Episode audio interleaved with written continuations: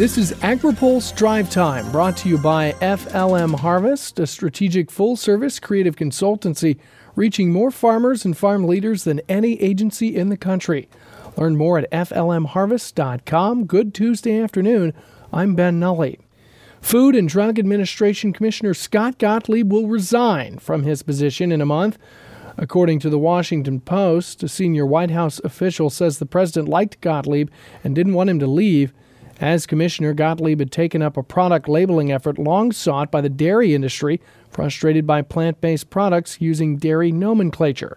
He also headed up FDA efforts on cultured meat, leading to a shared regulatory framework with USDA that Gottlieb recently said should be out within a few weeks. USDA's Economic Research Service releases a list of employees who will stay and who will go when the agency relocates. In a statement to AgriPulse, the Department of Agriculture said, quote, USDA recently shared information with NIFA and ERS employees describing the proposed functionality of each agency, which has been determined to remain within the national capital region versus the functionality that will be relocated. Currently, USDA's highest priority regarding the relocation is communicating with our employees, end quote. Market outlook positions and economy positions look to stay in Washington, where researchers would go. Read the full story at agripulse.com.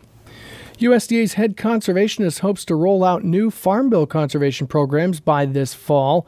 Speaking at a Politico sustainability event this afternoon, USDA Natural Resource Conservation Service Chief Matt Lohr says the quote 2014 Farm Bill will continue this year so farmers won't see a gap in service. We're going to make sure we work most of the year to get the rules and regulations implemented, end quote.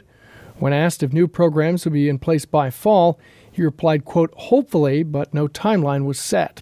Conservation programs boosted in the 2018 Farm Bill include the Environmental Quality Incentives Program, Conservation Reserve Program, and the Soil Health and Income Protection Program.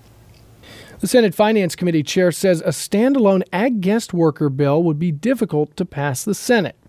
Senate Finance Committee Chair Chuck Grassley of Iowa says it would be difficult because of the recent politics surrounding immigration. Although I'd be in favor of doing that, but everything else would get amended to it dealing with in with uh, immigration.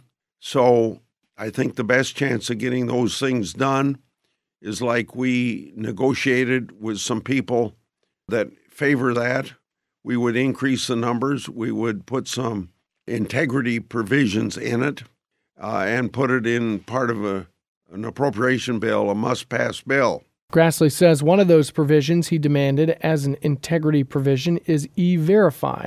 Not only of people prospectively, but also over a period of two or three years uh, e-verify present employees. Grassley adds he's introduced a mandatory e-verify provision during every Congress. Read more about ag labor challenges by Phil Brasher in our AgriPulse newsletter set to hit inboxes tomorrow. Here's a word from our sponsor. Today's AgriPulse update is brought to you by FLM Harvest, a strategic full service creative consultancy proud to reach more farmers, farmer boards, and food and commodity associations than any agency in the country. Learn more at flmharvest.com. National Farmers Union members wrap up their annual convention in Washington state today.